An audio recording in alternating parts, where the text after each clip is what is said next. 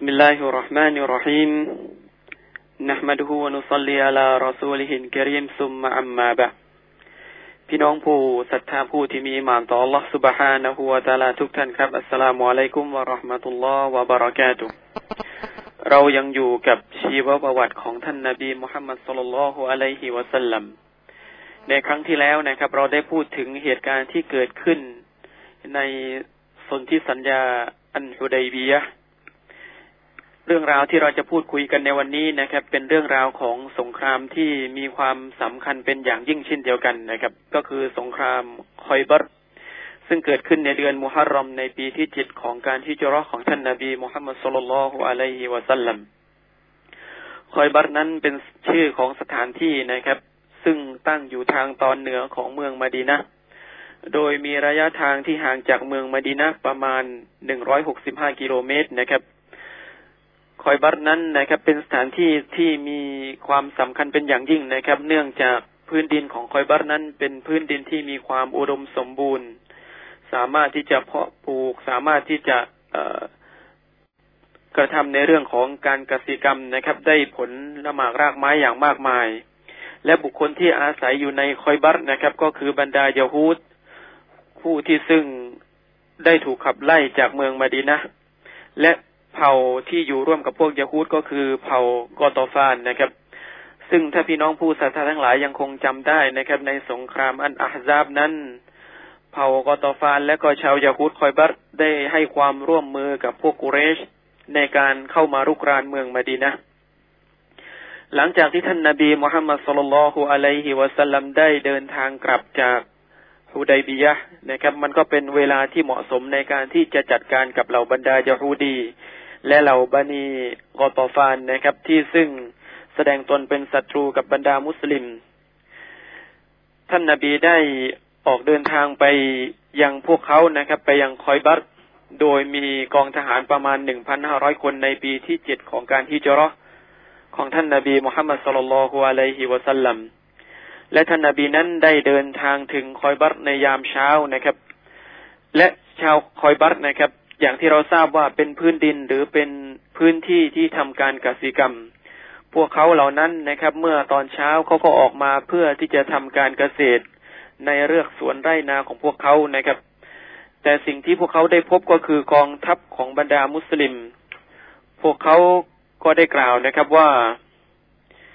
ยามุฮัมมัดุนวะคอมีสนะครับมุฮัมมัดสุลลัลฮุอะลัยฮิวะสัลลัม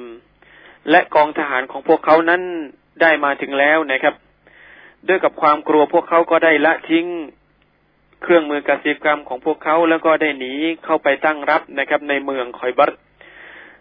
ซึ่งตรงนี้เองท่านนาบีมุฮัมมัดสุลลัลฮุอะลัยฮิวะสัลลัมก็ได้บอกแก่พวกเรานะครับว่า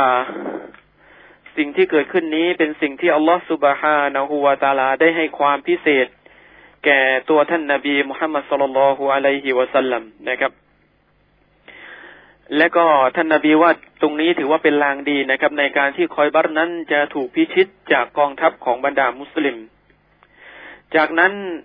ท่านนาบีมุฮัมมัดสุลลัลฮุอะลัยฮิวะสัลลัมก็ได้นำกองทหารของท่านไปล้อมเมืองคอยบัตซึ่งเมืองคอยบัตนะครับ อย่างที่เราทราบเป็นเมืองของ พวกบรรดายาฮูดี และพวกเหล่านี้นั้น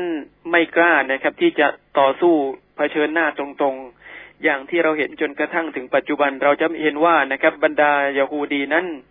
ไม่กล้าที่จะเผชิญหน้าหรือต่อสู้กับมุสลิมโดยตรงนะครับ เพียงแต่อาศัยเครื่องมือเพียงแต่อาศัยบุคคลอื่น โดยที่บรรดายาฮูดีนั้นชักใยหรือให้การสนับสนุนอยู่ด้านหลังนะครับ และพวกเขาเหล่านั้นได้สร้างป้อมปราการขึ้นมาหลาย ๆ ป้อมนะครับ และได้ตั้งกองทหารเพื่อที่จะปกป้องเมืองของพวกเขาท่านนาบีมุฮัมมัดสุลลัลฮุอะลัยฮิวะสลัมได้ใช้เวลาล้อมเมืองคอยบัตเนี่ย เป็นเวลาถึงสิบกว่าวันนะครับ ซึ่งสภาพอากาศขนาดนั้นเป็นอากาศที่มีความร้อนนะครับ บรรดาซอฮาบะก็ประสบกับความยากลำบากจากความร้อนอันนั้น และก็ประสบกับความยากลำบากนะครับ ในการที่จะ